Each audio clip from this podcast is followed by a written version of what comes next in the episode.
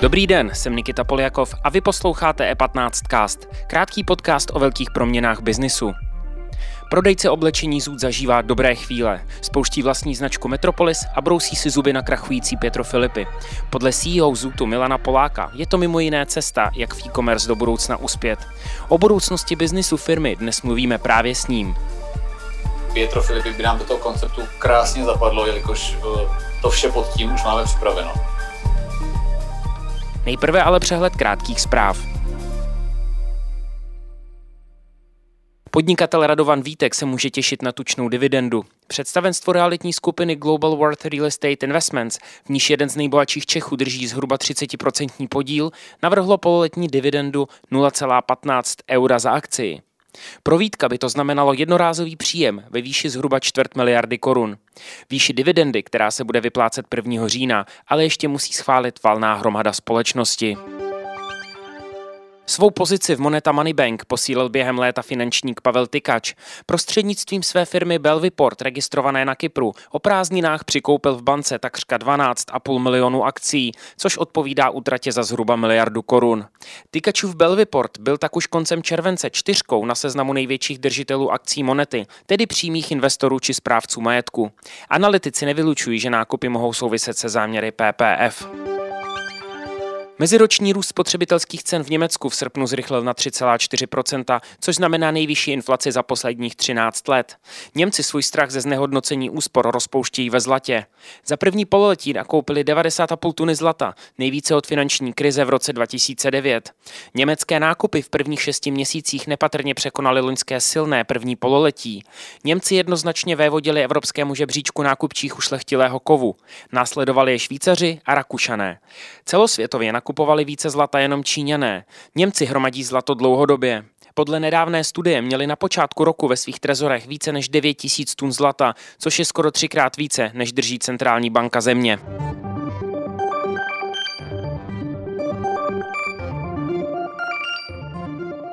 Více informací najdete na e15.cz.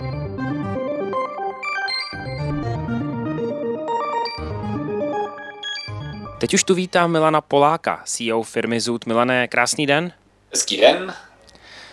Máte Fashion Day, firma se dostala po nějakých peripetiích, řekněme, do zajímavé pozice, spouštíte novou značku. Jaká je v současnosti situace Zootu? Jak byste ji popsal? Já si myslím, že v současnosti je v celku stabilizovaná. Samozřejmě máme za sebou 1,5 roku, který byl velmi dynamický. To znamená, nechci už asi úplně se k tomu vracet ke covidu a k věcem okolo něj, protože už o tom bylo natočeno miliarda rozhovorů a všemožných povídání. Každopádně v tuhle chvíli my vidíme na Zootu, že lidi se vracejí do toho chování, žití venku, to znamená chození do restaurací, barů a tak dál. A k tomu i si dělají radost nákupem módy. To je první věc. My jsme Zoot dokázali během covidu roztočit do obrátek toho, že jsme vytvořili spoustu nových projektů. Spustili jsme marketplace, díky kterému jsme nabídli mnoha značkám, které samozřejmě během té těžké doby měli spoustu zboží v obchodech, které měly zavřené, aby mohli prodávat právě na Zootu. A to je jako zásadní iniciativa. K tomu jsme se vrhli na tvorbu našich privátních značek, a protože zase vidíme v tom konkurenční výhodu, jelikož nepotkáváme se samozřejmě na značkách, které jsou naše, s nikým jiným. A i kvůli tomu máme dneska Zoot Fashion Day, což je první offlineová akce tady v máji, kde máme modní přehlídku a představení nové kolekce Metropolis, nové privátní značky. Mm-hmm. Máte představu asi, jo, kam bude směřovat Zoot dál? Plánujete nějaké nové produkty nebo se rozvíjet nějakým novým směrem v e-commerce? Určitě. My jsme si definovali nějaký jako základní USPčka, který jsou pro nás podstatný. Jedno z nich bylo i třeba rychlost a rychlost dodání, protože si uvědomujeme, že v Česku prostě český zákazník musí dostat od české firmy to zboží prostě nejrychleji. A i díky teďka vytěžení skladu po spojení s e-shopy Bibliou Urban Store, tak se nám daří právě tohle USPčko naplňovat a o mnoho víc zrychlovat. A protože máme najednou dvě směny ve skladu a i objednávky tvořené odpoledne dokážeme zaslat ještě v ten samý den.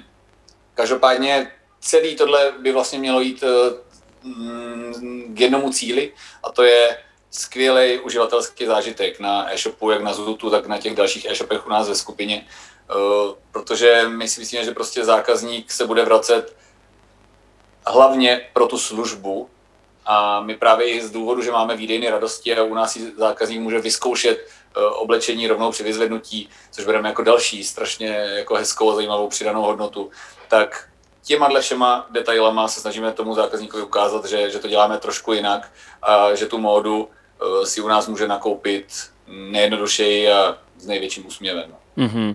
Zároveň se o vás teď v souvislosti, řekněme, s expanzí a i s krachem Pietro Filipi psalo tak, že byste o Pietro Filipi měli potenciální zájem, vyplývá to z insolvenčních dokumentů. Jak vnímáte tuto značku a můžete ten zájem potvrdit? Ten zájem můžu potvrdit. My jsme projevili oficiální zájem o tu značku. Právě z toho důvodu, co jsem teďka načnul, že tvoříme vlastní privátní značky, jedna z nich je právě Metropolis, kterou představujeme dnes, což je značka, která vlastně je v celku blízko značce Pietro Filipi. Je to městská móda, taková velmi, velmi stylová, zajímavá. A myslíme si, že právě díky tomu, že máme už vytvořenou výrobu, máme prodejní kanály, máme návrháře, kteří pracují na té značce nebo na těch našich značkách, tak Pietro Filipi by nám do toho konceptu krásně zapadlo, jelikož to vše pod tím už máme připraveno. Mm-hmm. Rád se ptám na zajímavý trendy, poslední věc ve vašem oboru. Když se zeptám vás, Milane, poslední věc v e-commerce, jakákoliv, která vás nadchla. Za mě to třeba je, v Anglii se rozjíždí ta možnost buy now, pay later, kdy vlastně vy nemáte kreditku, ale vlastně jako to riziko berou ty technologické firmy, které jsou navázané na nějaké banky a vlastně se s tím rozjíždí docela velký biznis. Napadá vás něco, co vy jste v poslední době viděl, ať už tady nebo v zahraničí, co si myslíte, že jako must have pro třeba váš biznis do budoucna? No, u nás určitě ta naše služba vyzkoušet si produkty módní přímo při vyzvednutí. Ono je to vlastně to, co jste teď říkal. My na sebe bereme totiž riziko. Člověk si nakliká produkty, které si myslí, že mu budou sedět, nechá si je zaslat na výdejnu, nemusí šáhnout na peněženku ani na platební kartu, přijde na výdejnu, vyzkouší si ty produkty a platí až ty, které mu jsou. My samozřejmě i tuhle část si uvědomujeme, že zase nemůže být až tak jako zneužívaná, jako byla historicky, a tak jsme spustili takzvané zodpovědné nakupování, kde v košíku lidi motivujeme k tomu, aby právě tu vratku neměli větší než 50%, protože tam si už myslíme, že se jako 50% je za nás v pohodě, když nevím, jestli mám S-ko nebo M-ko, tak abych si vybral, objednal obě dvě ty velikosti, aby si vybral. Jednu z nich vzal, přesně, to nám přijde jako úplně v pohodě a fair, prostě móda je v tomhle složitá, protože musí mi ten produkt padnout, oproti třeba svíčce, která přijde, zapálím ji a voní mi doma a je vyřešeno. Ale čili tato naše přidaná hodnota je to nejzásadnější, na čem stále pracujeme, rozvíjíme ji tak, aby dávala i biznisově pro nás smysl. A myslíme si, že v tom je právě ta naše odlišnost a v tom je i ten trend. Jo. Ono se hodně mluví zrovna v módě o nějakých 3D modelech, výrobě přímo na míru až po objednání a tak dál. Nicméně tam prostě cítíme, že to bude ještě pár let trvat a teď si myslíme, že ideální mezistav mezi tímhle jako cílem, který bude jednou v budoucnu, tak je prostě náš formát try and buy.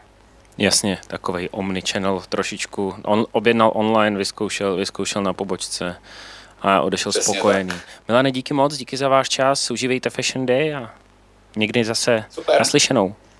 Mějte se hezky, díky moc. Díky za pozornost. Tento podcast můžete poslouchat každé všední ráno na všech streamovacích platformách a na webu E15.